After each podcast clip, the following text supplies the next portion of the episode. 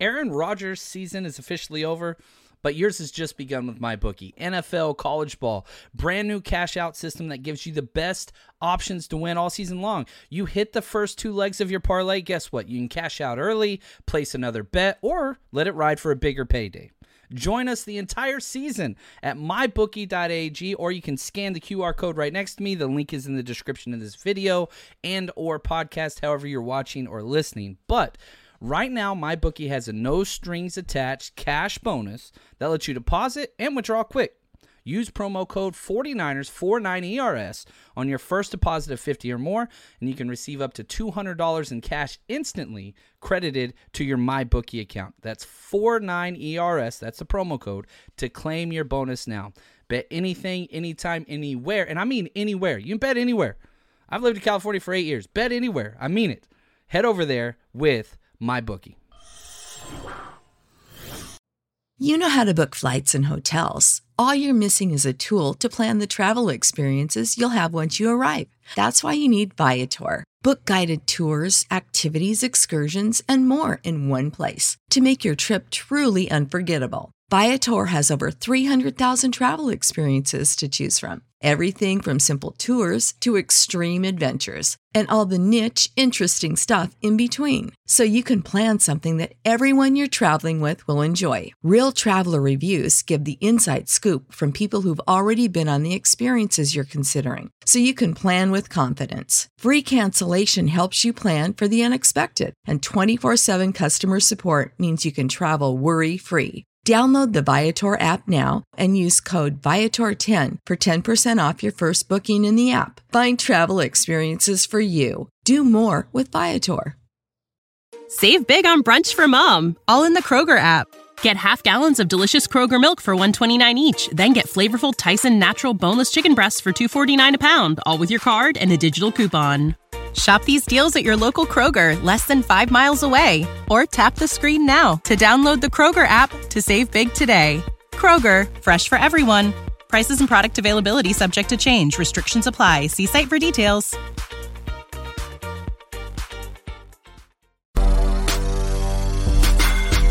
You're listening to the 49 Carats Podcast, a 49ers Goldmine production with Stephanie Sanchez.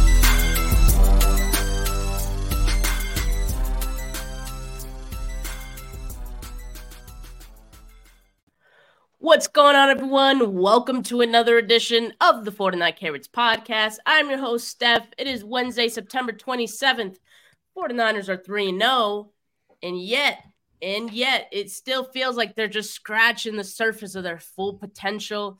What a time to be alive. Um, joining me to talk about what we know about the 49ers so far going into week four are the homies, John Chapman and Wayne Breezie. How you guys doing today? Incredible. Great, right? Great and incredible. It's almost game time. I'm, I'm Living ready. the dream. 3 and 0 with things to look forward to, which I'm so excited. Whenever you sent over the show notes, I was like, I love it. I love it. So I'm excited about this show. Yeah. You know what I'm excited about? My Madden simulation challenge because I think Madden I didn't put out that video yet. Yeah, I didn't put it out yet, Steph, because you know I wanted to make sure we secured the win. But now that the win is in, I think I'm gonna go ahead and put it out. I think they tuned everybody up. We should be good to go this week. Okay, I, I hope so. We'll we'll uh, tune into that later and and see if if that worked for us. What time So- is that one at? What time is that at? That's gonna be tomorrow, 1 p.m. Eastern Standard Okay. Time. I'm gonna do a nice early throughout the day, get it done, and we could sit back and just you know cool. curse, laugh, get mad. Well, there we go. There we go. Um, and look, we're, not going to spend too much time talking about the Thursday night game because at this point, you know, it's almost been a week. I think we've both probably talked about the game uh, and run that into the ground at this point. So, uh, but I simply just going to ask you guys one question uh, from that game. What was your most positive takeaway from the game on Thursday? And and John, we'll start with you. You know, I, I love the fact that you're getting these role players to start to step up. We saw it two weeks ago with Isaiah Oliver, and I think that it continued big time Thursday night.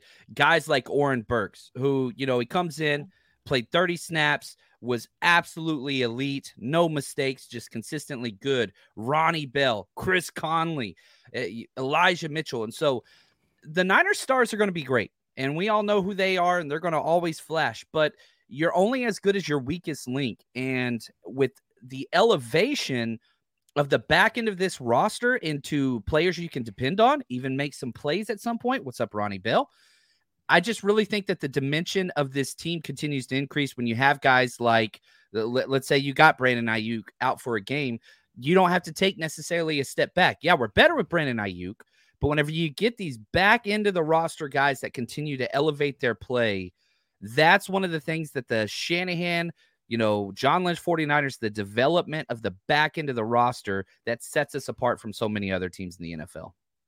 And John, the fact that you mentioned depth, right? I always used to say it's not about just having depth. It's always it's about having the right depth, right? Having the right people to fill in uh, in those particular uh, moments in time, and when they get their opportunity, do not miss it. Now I'm about to be on my Eminem joint, you know what I'm saying? But like at the end of the day, those players did step up. So shout out to you, John, for pointing that out. But there were like a couple, there were a couple things that I feel like I can put together, and and one of the words I wanted to say that I noticed from the 49ers again is adjustments, right? They figured out ways to adjust uh, throughout the game. They kind of they're they're kind of the boxing. They're using that boxing terminology where they're they're ready and prepared each and every week to go 12 rounds. And I think that's what we're starting to see from this type of this regime of the San Francisco 49ers. They're not going to box you and try to knock you out right away. I mean, I feel like they can, but that's what we're going to get into why we said there's still room for improvement. But they're gonna do a steady pace fight. They're on a Floyd Mayweather stuff right now. But I want to say specifically what I liked from this game was uh, Brock Purdy adjusting to the blitz, and and and when you get a team that's blitzing almost eighty five percent of the time, and it's definitely trying to throw your timing off, and finding this particular type of quarterback that, you know, seventh round draft, we know the story of Brock Purdy, right? He's every week they challenge him with something different, and every week he's passing the test. That's something that we need to start owning in on. Brock Purdy is starting to become one of those, I don't want to say the E word quarterbacks, but he's creeping up. He's creeping up in that category, Steph. He's creeping up in that category. Um, okay. That that was a lot. The but like on that last note, the mm-hmm. E word. The E word. I'm just curious, like what? Because I feel like a lot of people have different thoughts on what counts as like an elite quarterback. Do you guys that, consider top ten to be elite? I'm just curious. I usually go top five whenever mm-hmm. we're talking this, and somebody that can win the game for you uh, when all else goes wrong. This is somebody that can step up and deliver the game. And I, I don't know if he's th- I'm not going to put him there yet. I mean, he's been incredible, but that's the, one of my favorite things is, you know, when we talk quarterback play, elite quarter, I use the word elite quarterback play. we, we talk fourth quarter comebacks. We talk game winning drives. Yeah. Brock is just in the fairway time after time after time to where he never digs a hole.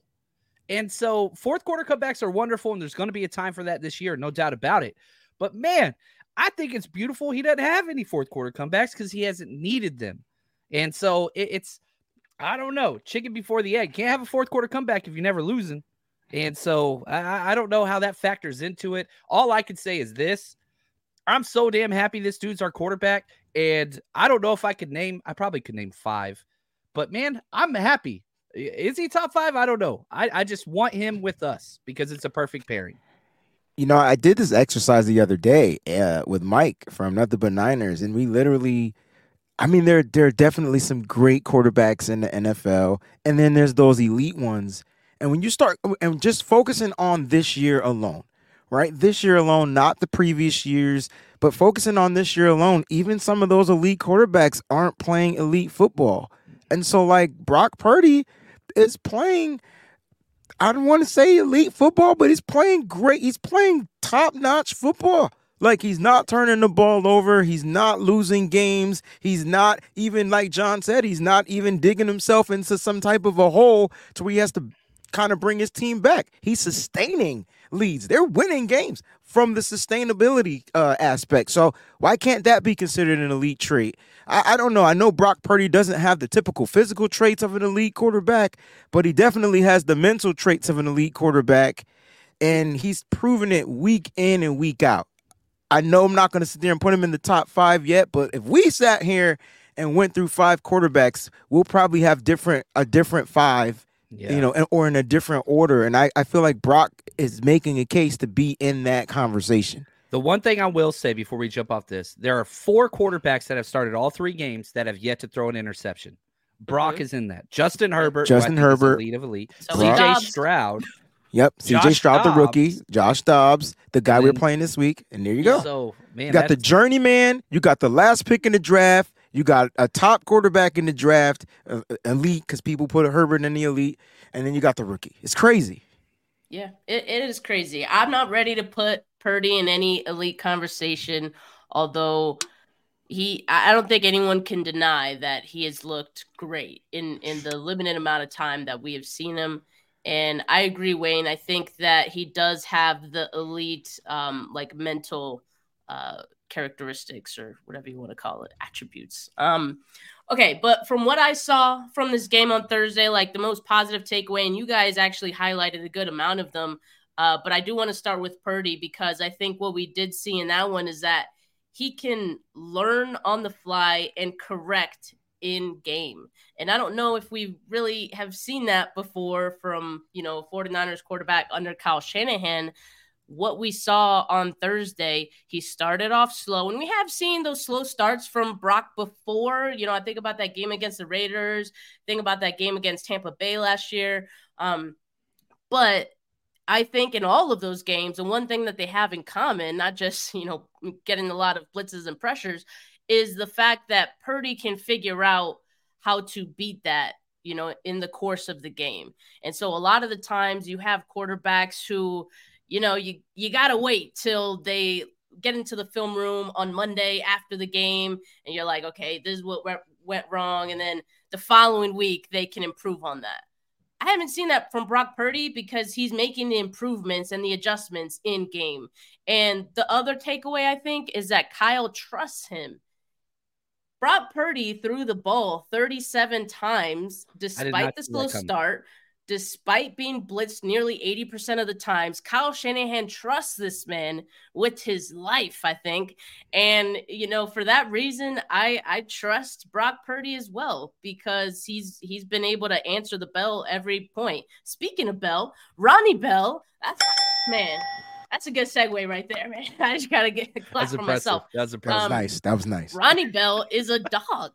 Like he looked good. And I I know Brandon Aiyuk was out. You know, ideally Ronnie Bell isn't playing a ton of snacks snaps because that would mean that someone else is out.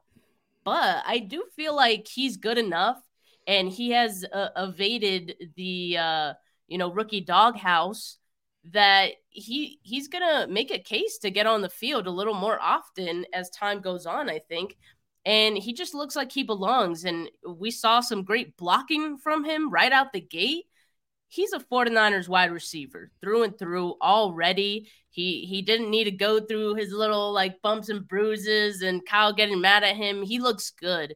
And you know, props to him. His first NFL catch is also his first touchdown. I thought that was a great play too. Um, and so he's looked great. That's another takeaway and Kinlaw for me. We talked about the depth, right? The the depth of this team and how we saw some of those guys step up on that game on Thursday. Kinlaw was no different. He was one of those guys, and through three games, he's been making an impact on this defense. Uh, I think that's a really, really great development, and and maybe like in an underlined development. I don't know the the right word, but like is going under the radar, kinda, just because the defense as a whole has always been so good. But what Kinlaw's doing is special right now through these first three games, and it's really helping uh, the interior of that defensive line uh, get a lot of pressure. And I don't know if you guys have seen the numbers of the interior defensive line through the first three games, but they are working, and that's a great development because in the past, like it's really just been Arik Armstead, and we haven't had a whole lot of production outside of him. Um, some fans would even say we don't get a lot of production from Arik Armstead. I say that's baloney. Like he he makes things happen as well.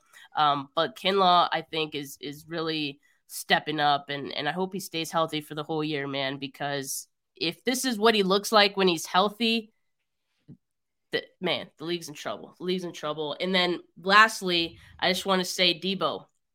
Deebo, if you put the ball in his hands at a time where it feels like oh, this game is just a little too close for my liking, he's gonna he's gonna flip that momentum for you, and he's gonna make a game changing play.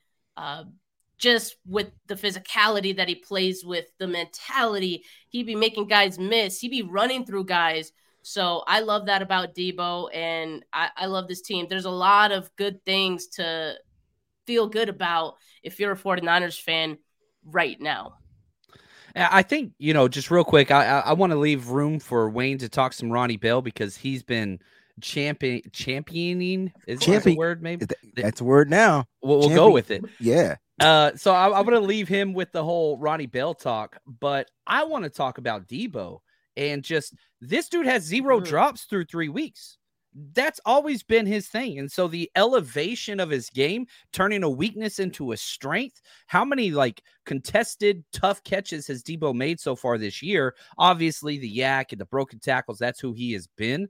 But I, I think Deebo and just elevating everything about his game is huge. He earned that captain patch, he earned the captain vote, and it's showing on the field. Shout out to Kinlaw, 24 snaps a game, which is perfect for him. Uh, but Wayne, tell me about Ronnie Bell, man, because you have been on this train as a Michigan guy. You're a Ronnie Bell truther.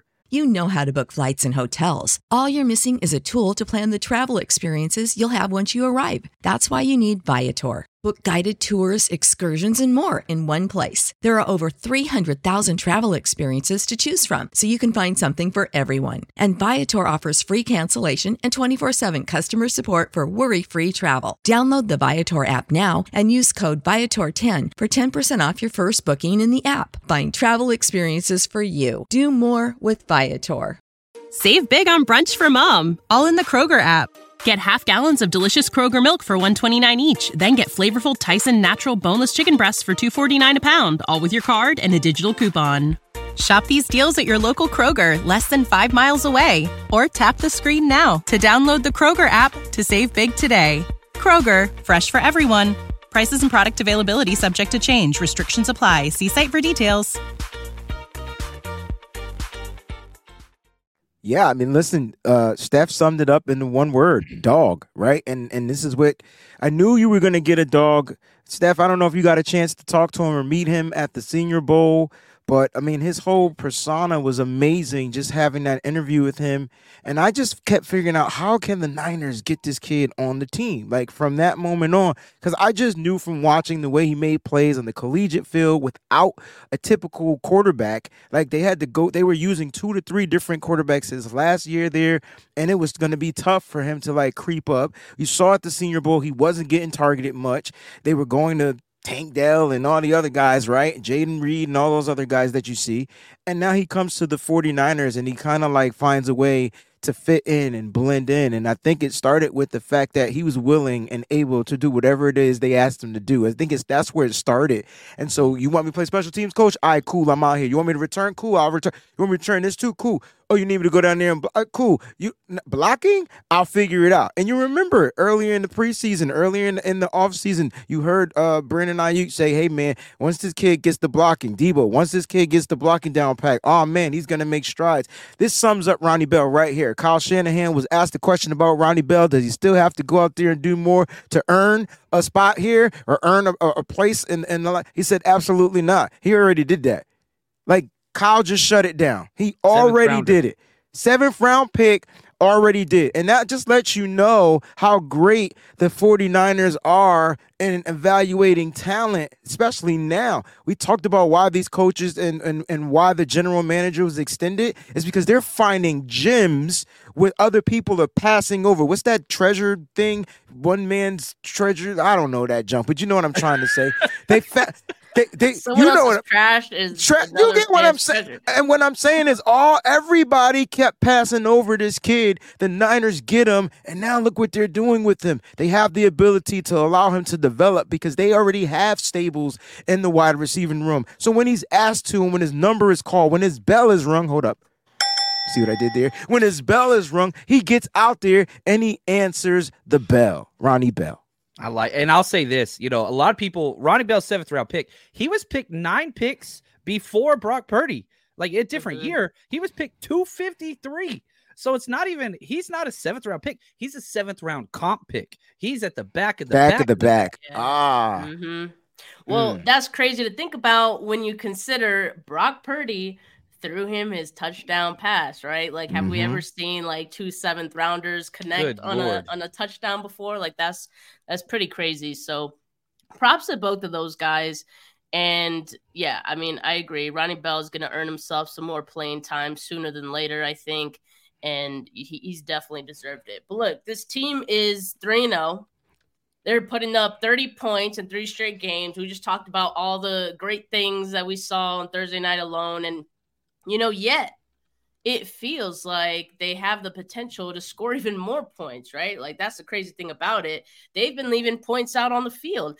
Kyle Shanahan and even some players mentioned how there's still some things to improve.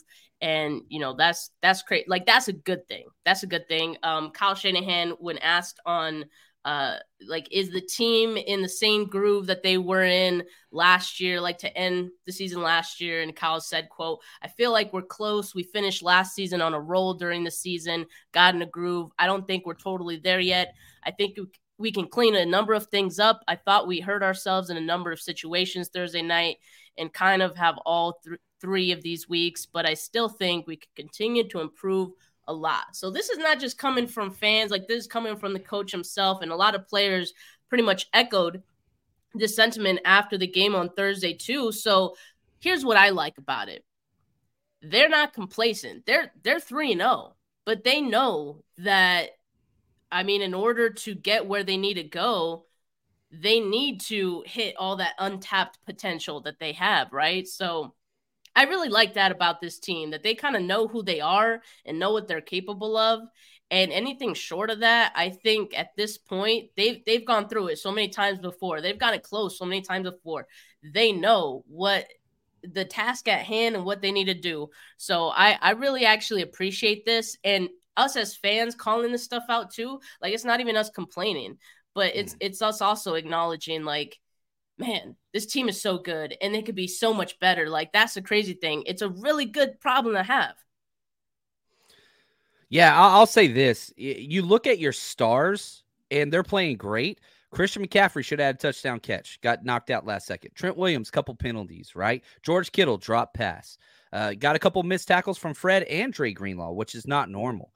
And so, even though you're blowing these teams out, and it's not even within a possession, there's still things to work on. Uh, the penalties, you know, you're not turning the ball over, which is wonderful. Special teams need some work. There's still issues to work on. So whenever you have your stars that can go out and ball out, and everybody can talk about how great Christian McCaffrey is, and they're right, he could have had a much better game. He should have had a receiving catch on that amazing throw from Brock Purdy. Uh, and so having that extra stuff to work on from a coaching perspective, I've been there. It's hard to coach up your team after you blow a team out.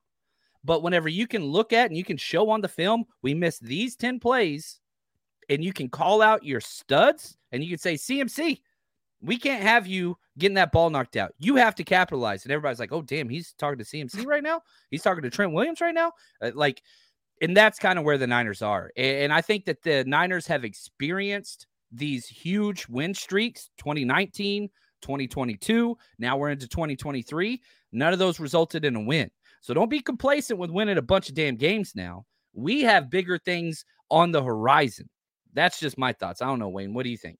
No, and I think you're right. I mean, I think the big picture is getting to the Super Bowl and winning it. I think think that's the biggest picture. I mean, the Niners know that they can pull together a win streak. They can they can win a bunch of games. They know they can go out there. They can make adjustments. They can do all the things that they need to do. Uh, have the Niners looked great for the past three games? Yeah, but they can be better. And I think that's what this whole conversation is about. And, you know, John, you talked about that area where they can improve. You know, I like the fact that players are accountable. They're like, damn, I got to be better. I got, and we talk about stars. So I want to stick, stick with the stars. Those stars are saying, I got to be better. I got to do this. I got to do that. And I love it. Right. But here's to me where I feel like when Kyle Shanahan talks, this is the area he wants the players to improve and it's in the red zone. I mean the 49ers are what just above 50 percent in the red zone if I'm not mistaken and then and they're like a little bit higher than what they were in 2022 and the reason why I said that is because the Niners are getting opportunities and they're just not capitalizing off of them. And so you get that ball down into that 20, inside that 20, you have to try to figure out a way to put up points. Now, a lot of those points get negated by things like penalties, which John talked about. So, like, the Niners have to figure out how to be more disciplined, and they got to figure out a way to better execute uh, some of those plays. When when Brock Purdy threw that pass to Christian McCaffrey, was it a catch? It sure was until it didn't happen, right? Like it was in his hands and it got knocked out at the last second. So the players got to be they're they're being accountable. They got to continue to strive to be better uh, because they know they need to get down the end zone. They I think the Niners mentality is that they just want to score on every play, every drive. And I think they're happy that they can get it from uh, Jake Moody, who's nine for nine on the season, which means he is 100%. I think they're happy that they have that extra weapon in the bag. But I think the, the, the offense wants to go out there and, and put up points, right? And they're seeing a team like the Miami Dolphins do it. And I'm not trying to say they're trying to match that. They just want to make sure that they fully execute when called upon. And execution for me has always been like the Achilles for the San Francisco 49ers, right? They get so close and then boom, they don't they don't execute, they don't make it happen. So I think early in the season they'll continue to do that. And then Steph, you mentioned something about like the Niners know who they are. Honestly, I don't think the Niners know who they are. And I actually like that. Why? Because now the other teams can't ever figure us out. And I think the Niners are interchangeable. I don't know what character that is, but they can change it up, switch it up. Oh yeah, you're trying to stop Christian? All right, cool. We'll put this person in. We'll we'll focus on this point. We'll do this. We'll do that. I think I think Kyle Shanahan has been in his bag, and I think this is the happiest we've ever seen our head coach. And I think the the sky's the freaking limit. Like I, I think the sky's the limit. Yeah, exactly. I love it. And and uh, to to your point about the red red zone scoring percentage, right now they're twentieth, fifty three point eighty five. Yeah. So again, like for a team that in a lot of other you know metrics and stats, like they're at the top five, ten, um, in offense, you would expect that to be a little bit higher, right? All things considered. So yeah, that that is definitely one area that could improve. Uh, but you you mentioned that being something that you think Kyle wants to see improve. Uh, now I kind of want to ask you guys, like, what is something that you think that you think this team can improve? It could be a specific player, a whole unit, and it could be maybe like a specific team stat. Uh, but I'm I'm curious what you guys are thinking on this one. Well, we'll start with you, John.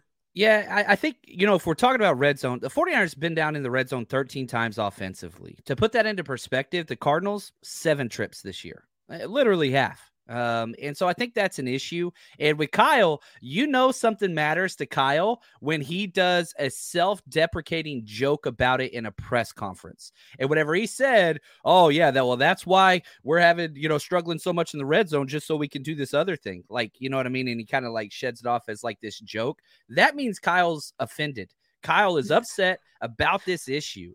And yeah, yeah you fix the red zone issues that's 40 points a game. You're getting in there. The consistency, the driving, the 20 to 20 offense, like from R20 to the red zone 20, is stellar. What happens when you get in there? They shut down the run game and they force you one on one on the outside and they're blitzing like crazy, which, you know, when Brock is blitzing the middle of the field, he could just throw the fade. Deebo, Aiyuk, CMC, uh, you know, all these different, you know, back shoulder fades he's hit Jauan Jennings, I think he had one too. Kittle's turn next. But whenever it shrinks in there, that's rough. And I don't want Purdy taking extra hits, but at some point, the mobility factor, which we know he's got, that's one of those things I want to see, but I want him to be smart with it. So uh, that's the area I want to see a little bit more aggressiveness with the legs from Brock Purdy to kind of equate some of that blitz. If you beat that blitz quick and everybody else is in man coverage, you should be able to get in. We saw it last year. I think it was against Tampa Bay. Uh, I think it was against Tampa Bay where he like wiggled through everybody and got the rushing touchdown. That's one thing I want to see. A little bit more emphasis just on the athletic running ability, not play style runs, not play style. Like, I don't, I don't want you calling run plays for Purdy, but – I do want to see him kind of press the issue just a little bit, just to put a little more tension on those linebackers that keep coming on the blitz in the red zone. I like it, and and to stick to the offensive side, I mean, I, I will say from week one to week three, going into week four, it's it's improved, but it's still the right side. Like the right side is mm. still the weakest side, and it's like if those two if they can just get on the same page and just once they I, I'm gonna say this, once they have a great game, they will have great games for the rest of the season. Right now, they're still focusing on working on communicating and and building the continuity. And I'm talking about the right side. So if you guys know who I'm talking about, and it's literally the center to the right side, right? Like it's from the center down to the right side. Yeah, Once yeah. those three guys figure out how to communicate, and I think Jake Brendel spoke about being able to communicate, or Colt McKivitz, I can't remember who it was. It might have been Brendel. They want to be able to communicate without talking. They want to know each other's gestures. They want to know each other's body movements, all that type of stuff. Once that happens, oh man, the right side will start to balance itself out. And yeah, the protection has been better. They've been better in the run blocking game, I would say. But there, it's like McKivitz got better this game, but Burford got worse this game. But then Burford gets better this game, and then McKivitz's getting worse. And now the center's off. They have to figure out the continuity. That will help in the red zone. That would help just period. And I once once the continuity is there, oh my gosh, uh, oh my gosh, it's gonna be crazy. I'm glad you you brought up you know the right side of that offensive line. I mean, I think for everyone, like we're kind of looking at that as like, hmm, you you could be a little bit better. And you know, I'll name names like yeah, Spencer Burford. Uh, I've I've mentioned him uh, as as a player I'm putting on notice uh, on my show on Monday, and he's allowed 11 pressures, 10 hurries, and a sack in three games. Um, and like, yeah, he was slightly better the previous game. Uh, but I don't know if we've seen just enough improvements to really say or feel good that you you know like he's going to improve. I do know that he's had some really tough matchups, but this is the NFL. Like the you're NFL. gonna have some tough matchups, right? And you're on a team with Super Bowl aspirations. There are going to be even tougher matchups when you get down the stretch in, in the Yep. playoffs, the end of the season, and all that. So I know it's week three of a long season right now. And, you know, I do think that the 49ers will hit a stride at some point on that side of the line. Um, I didn't even mention, like, I mentioned on another show, but like Jake Brendel, I'm glad you mentioned him, Wayne. Brendel was, there were a lot of low snaps in that game against the Giants. It could have been because of the The, blitz. the like, touchdown just a lot of throw, like yeah, I seen it. but it was it, like, that's kind of bad.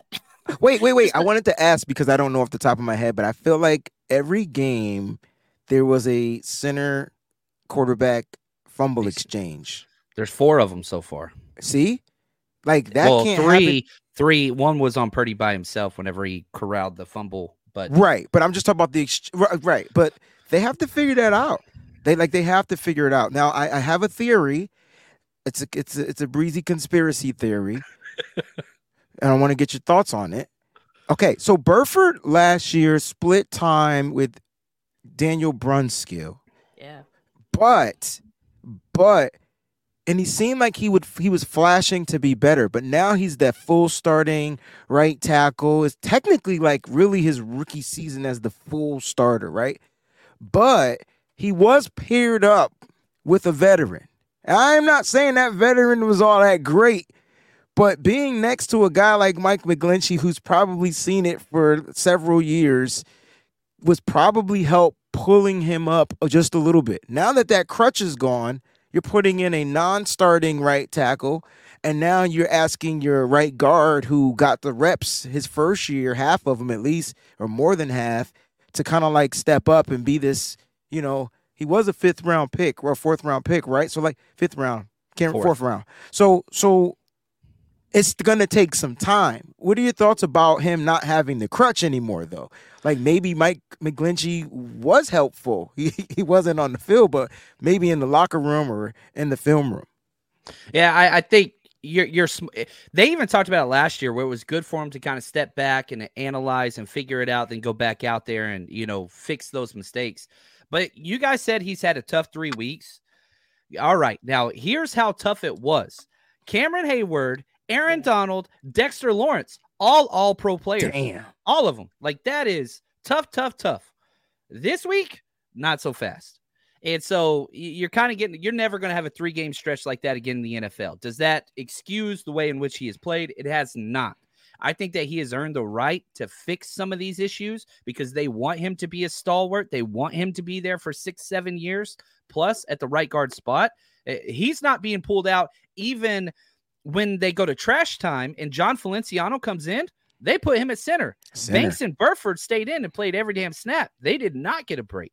And so I, I don't think that there's any leash involved whatsoever currently with Burford. I think they're just rolling through these growing pains. Uh, but I do think you're on something. I do wish there was a little bit of a revolving door there, not because I want him out, but because it worked so well last year. But I don't think they're doing that. I think they're just going to trust this dude and they're just going to let him just go through it. Chris Foerster, the O line coach, constantly preaches continuity, playing among, amongst your players next to you, and it just takes time to gel. So him and Colton McKivitz didn't get a lot of time together last year.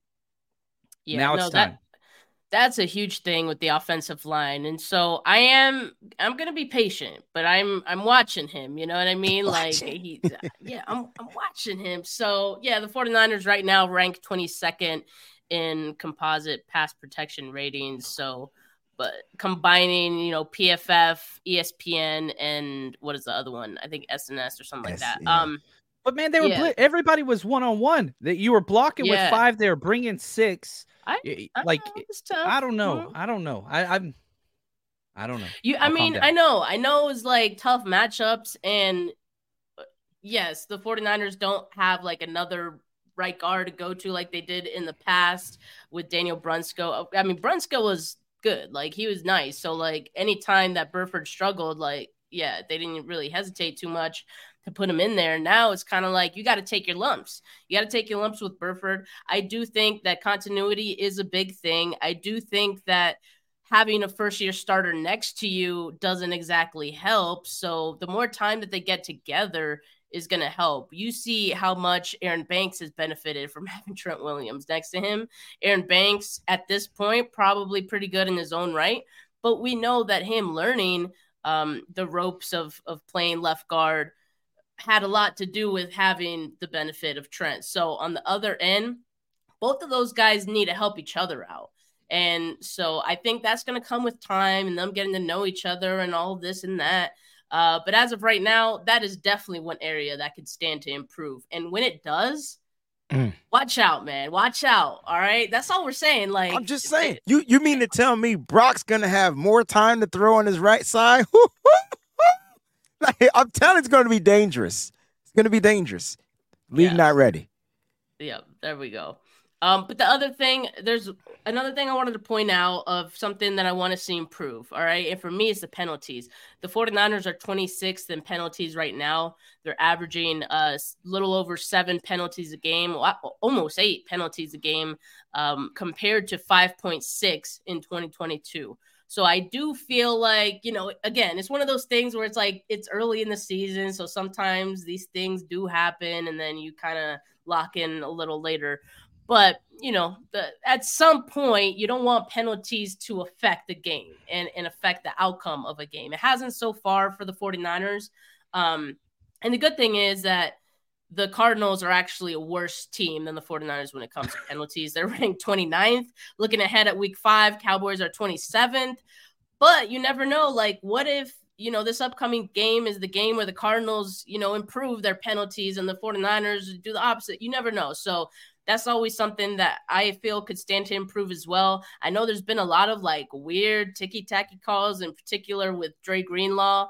Um, but, you know, I, I, I didn't I would argue one out of three may have been warrant, warranted against Greenlaw. One out of three, but he's got a reputation.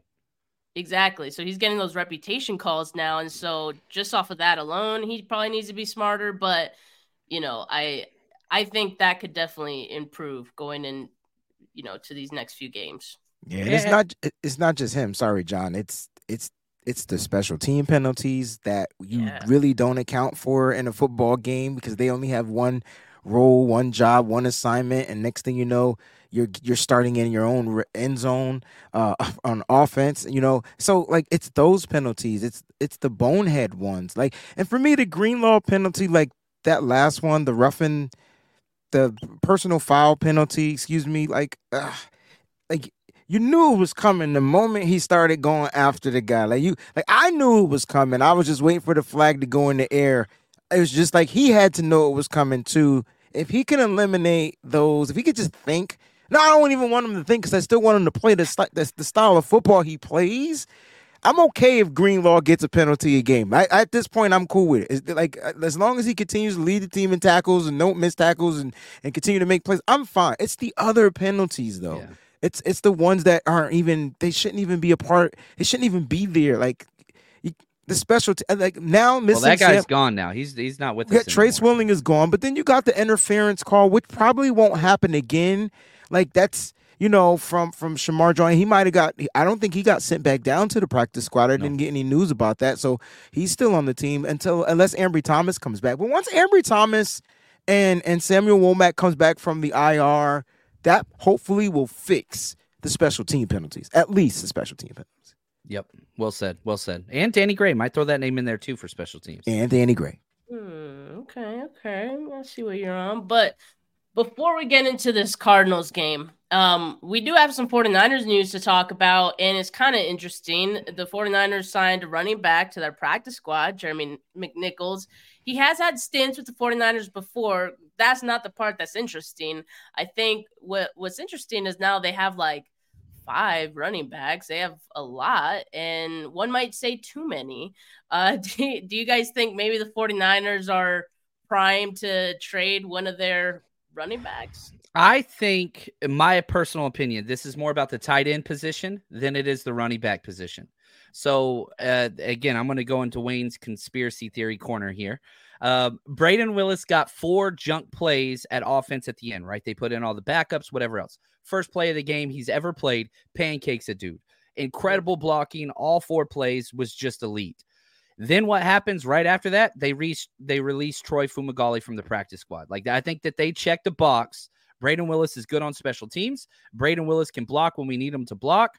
Plus, Charlie Woerner, his play has been incredible blocking. I mean, he has been incredible this season. Looks a lot like 2021 Charlie Woerner, not 2022 Charlie Woerner, which is great news. And so I think they said, all right, we're comfortable at the tight end position. The NFL injuries are happening everywhere at the running back position. Where can we capitalize where other people are struggling? Let's go get Jeremy McNichols. He's an NFL journeyman that's been on, I think, like 10 plus teams already. Let's just get him, and we're just going to corral these assets. Kyle Shanahan's got some running back injury PTSD over the past five years. Let's just corral them all, get all the running backs, baby. And uh, just so we're safe in that area. That's my take, Wayne. I don't know. Am I a crazy person? Do I No, belong I mean, in the you can- conspiracy corner? No, you can add on to that, right? So Yeah. like, yeah, like I mean, if you guys play, if you guys are fantasy football owners and you guys are like me, I'm grabbing. Uh, if I see a, my other person trying to get a running back, I'm gonna go grab the running back. I, I'm just gonna go grab him. I don't want you to have him. And I think the Niners, the fact that they got history with Jeremy McNichols, I felt like he was probably the one of the best preseason running backs we had this year he got hurt. until he got injured, right? And so that would have made the case. I know we haven't seen TDP. I know he's been inactive, but Steph might be on to something too. I mean, the Niners are notorious in trading where they're overstocked. Uh, you saw them trade Jeff Wilson Jr. one year. You saw you see them trading running backs. Uh, and yeah, Breida. And this might be an option where you know Elijah Mitchell still gives you a lot of value. And I'm not saying he's the guy. I do remember us talking about Elijah Mitchell possibly being the one because he hasn't practiced. He wasn't, you know, just a bunch of stuff. Uh, they're trying to keep him healthy. Uh, and then they they overload. They gave Elijah Mitchell plenty of snaps in this particular game, this past game against the Giants. So could he possibly still be on the trading block? And then they bulk up with getting Jeremy McNichols. You get your veteran back there on the practice squad, and then this will be able to allow you to activate like a TDP and then give Jordan Mason carries. So there's so many ways you can kind of like spin this and look at it. But um, right now, just load up the stable, man. We know what Bobby Turner is doing. We know what Kyle Shanahan is doing. Just load them up. Keep it, keep it loaded. You want to make sure the clip is fully loaded at all times. Yeah, I mean it's intriguing. Um, it may not be anything at the end of the day, so but it, it's always fun to kind of speculate on these. What would it take though? Like, here's my thing: you got For 12 what? picks Who? next year. Anybody? Uh, I'm not, you're Well, not trading Christian McCaffrey, so right. you're either going to trade, you know, probably Right. Elijah Uh, Mitchell, maybe Jordan Mason, maybe TDP. Okay. Yeah. What is it going to take to move any of those guys? We got 12 picks next year. You need another fourth rounder or fifth rounder? Absolutely. that, Absolutely. You- you can never have too many. Yeah, thank you, Steph. And here's here's my thing because I'm seeing a different, bigger picture. Okay, so there's a guy named Patrick Surtain who I know doesn't uh-huh. want to be in Denver. I know for a fact because he texted me that he did not want to be in Denver anymore. He said this team is trash, right? And so I'm saying, well, John, since you have ties with the Denver Broncos, maybe we're up to something. We done freed up hella cap space, right? Oh yeah, it's for 2024 roll up bullshit. we got some cap space. Why? Because the Niners are always looking to do something mid-season at that trade deadline that can help give their team the advantage. This is why, again, these two have been extended without a Super Bowl victory because they're finding ways to capitalize and just be better than other teams. Did we win? Not yet. It's coming, I promise. So I'm thinking maybe we trade, you get another pick for Elijah Mitchell because you're going to get the most value for him. And now you got, you know, F the F them picks. Trade first round pick. We don't draft You're gonna well have in to the trade a first lot round. more than that. You're gonna trade multiple Yeah. first round picks. Hey man, you trade a couple first. Trade a couple first. We don't draft well. in. They could do it again. Yeah, we don't draft well in the first round. mad. Listen, listen. I'm happy with Nick Bosa and Brandon Aiyuk. I'm content. I'm happy. Them the best first round picks we've ever drafted in our entire lives. We should never. We should stay away from the first round. We got the defensive end of the lifetime. You got a wide receiver one. Leave the first round alone. Draft third round and back. I'm cool with it, and it's cheaper. Man, I don't know about the Surtain thing. Not that I wouldn't um entertain it. It's just that I don't think it makes sense if you're the Broncos. Like, Yeah, so Sean I, Payton. I, for I that that's reason, I'm hard. not really. Yeah, I I don't know if they. Would I'd do love it though. From a Niner standpoint, I'd love it. I- Two Yeah, I'm first, just- absolutely. two first, and Elijah Mitchell. I Yeah. would do that right Yeah. now. That's just you know, it's just my crazy. Charvarius Ward, you got a uh, Surtain on the outside, move Demo inside to the slot. Woo. Oh my gosh. Sorry, I'm playing Madden. Don't don't mind me.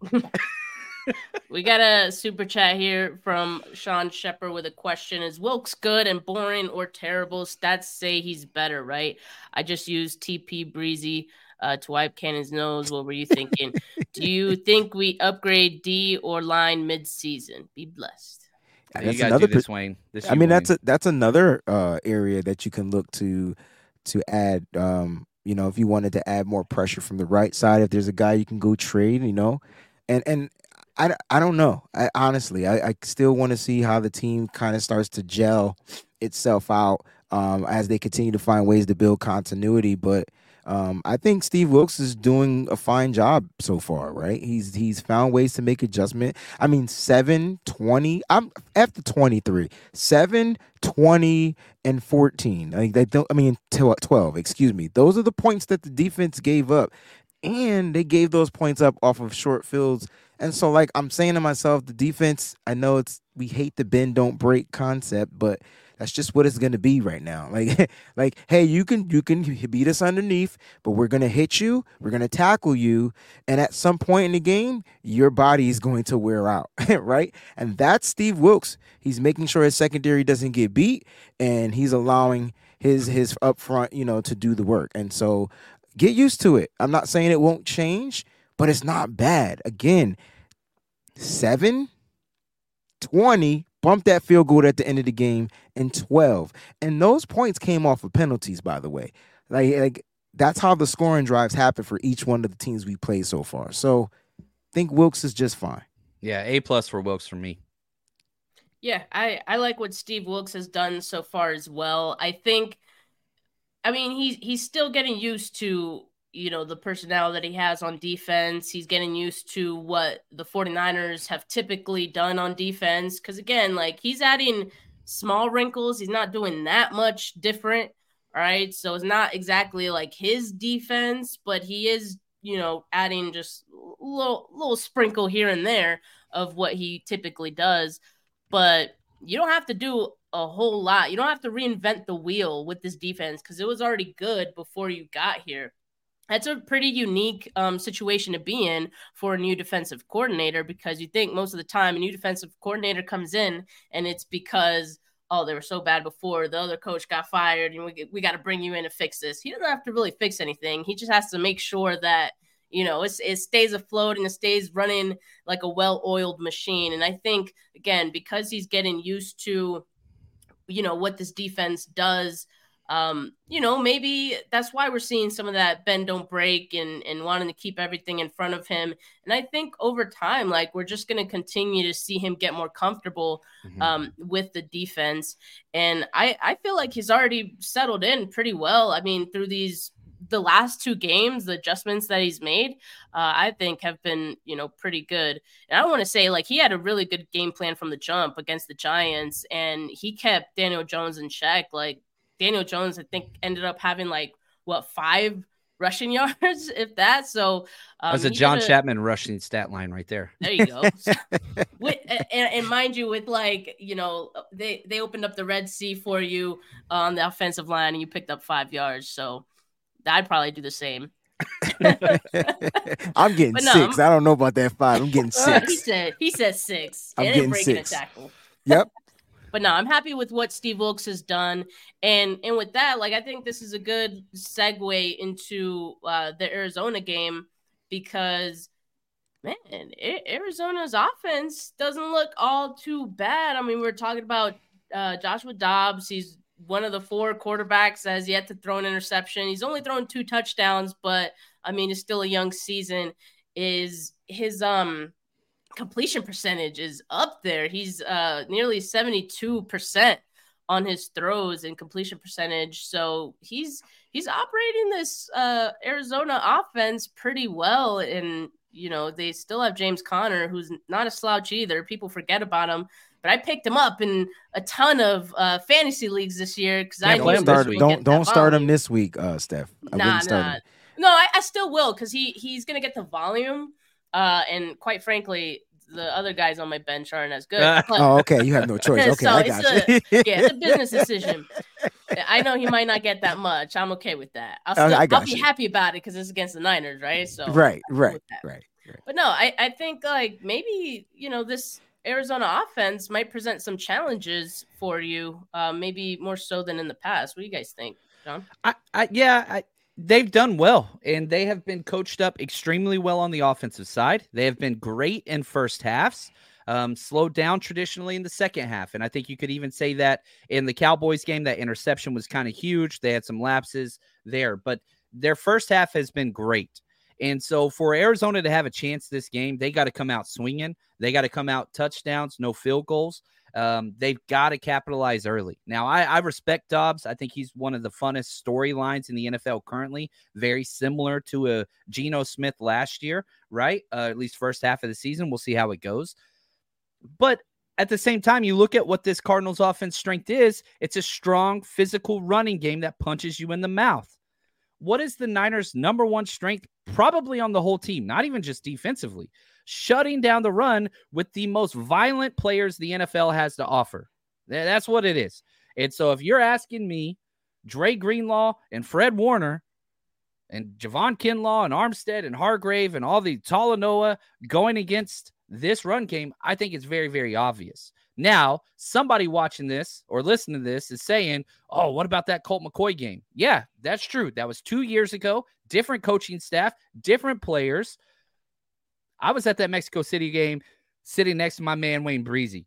Oh yeah, and we blew them out the damn building. Mm-hmm. And that I was with know. Conner and McCoy.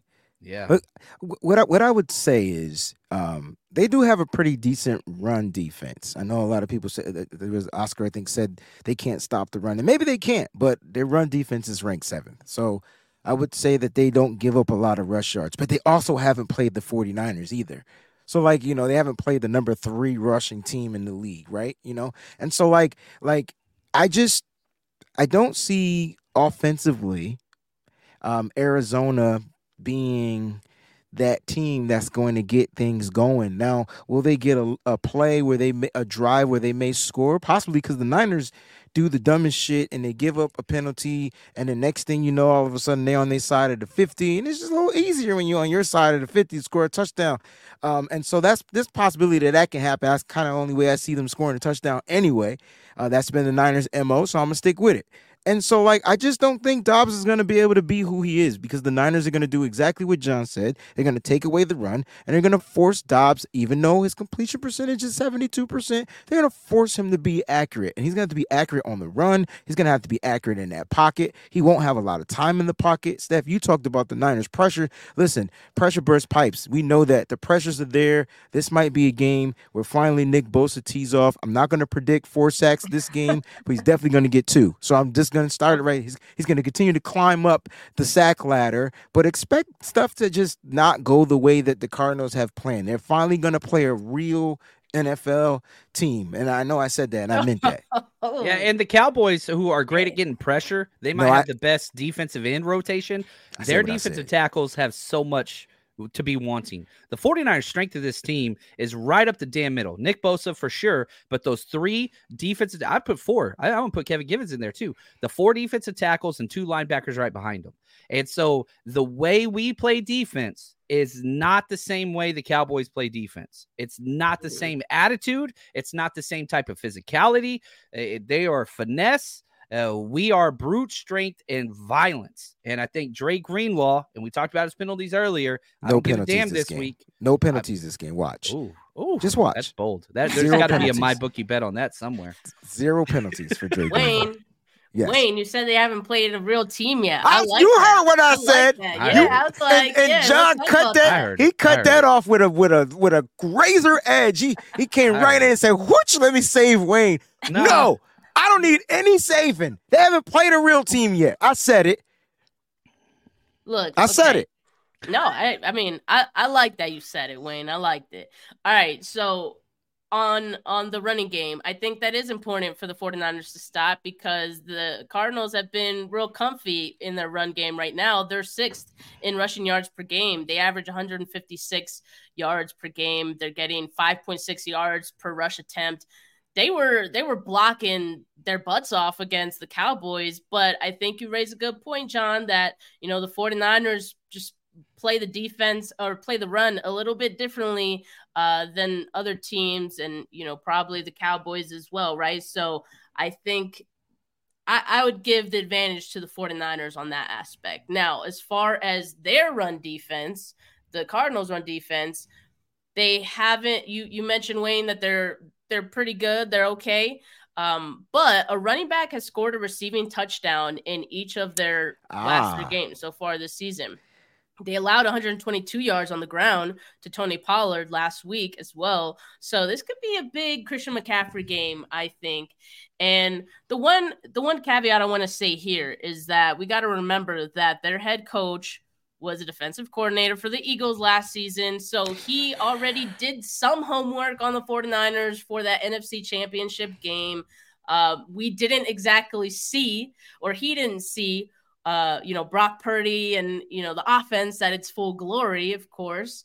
Um, but I'm just highlighting that he was prepared for that one. So he has done his homework uh, twice now on the 49ers.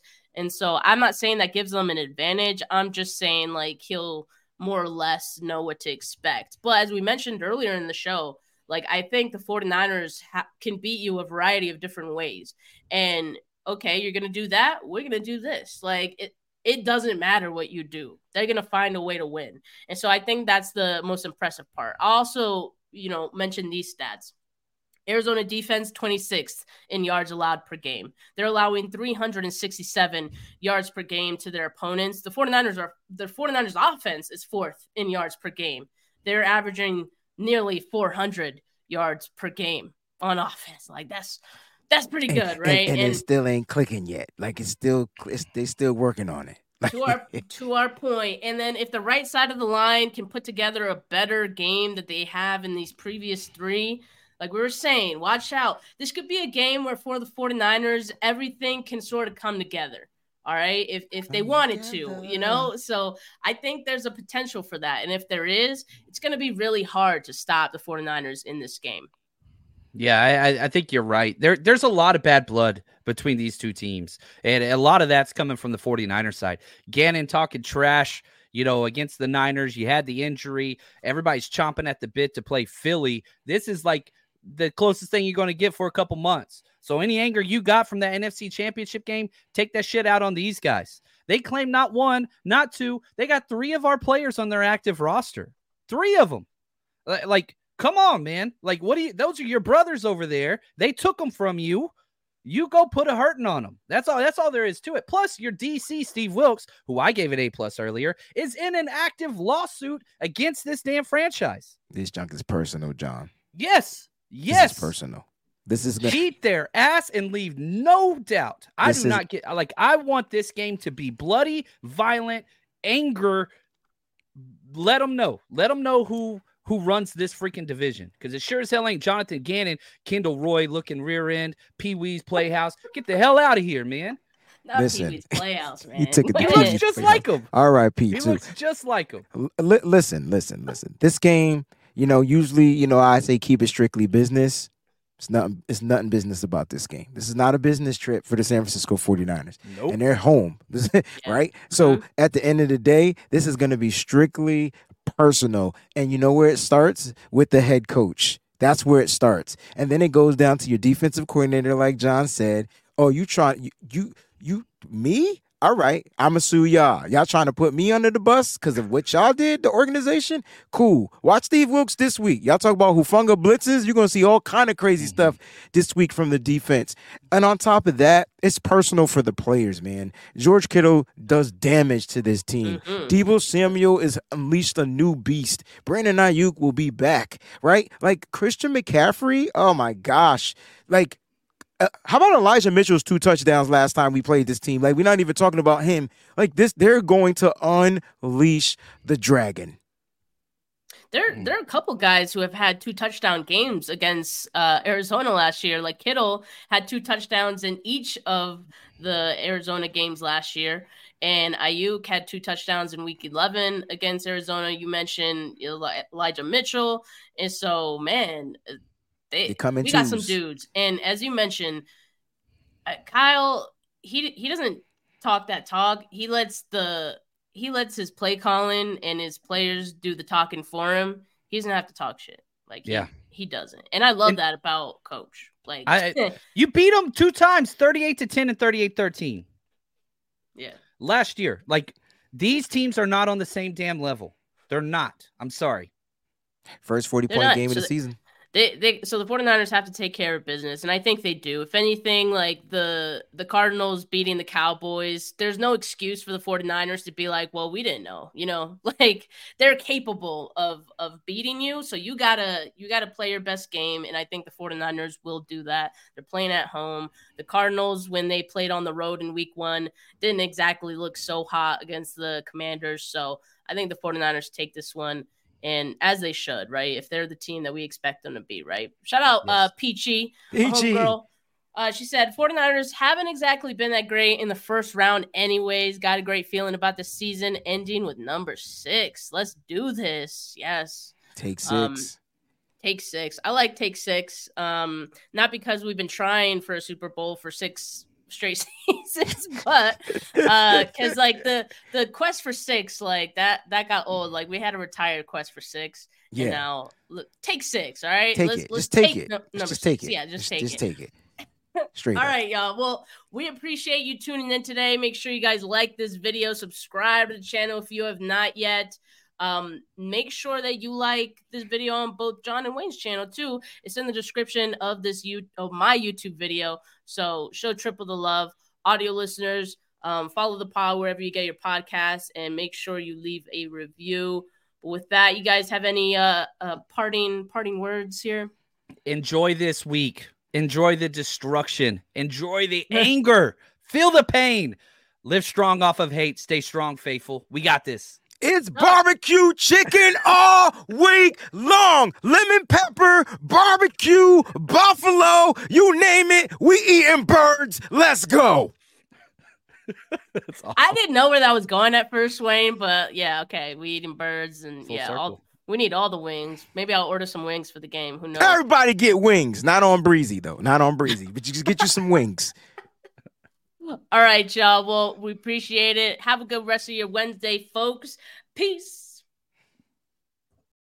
For the ones who work hard to ensure their crew can always go the extra mile, and the ones who get in early so everyone can go home on time, there's Grainger, offering professional grade supplies backed by product experts so you can quickly and easily find what you need. Plus, you can count on access to a committed team ready to go the extra mile for you. Call, clickgrainger.com, or just stop by. Grainger, for the ones who get it done.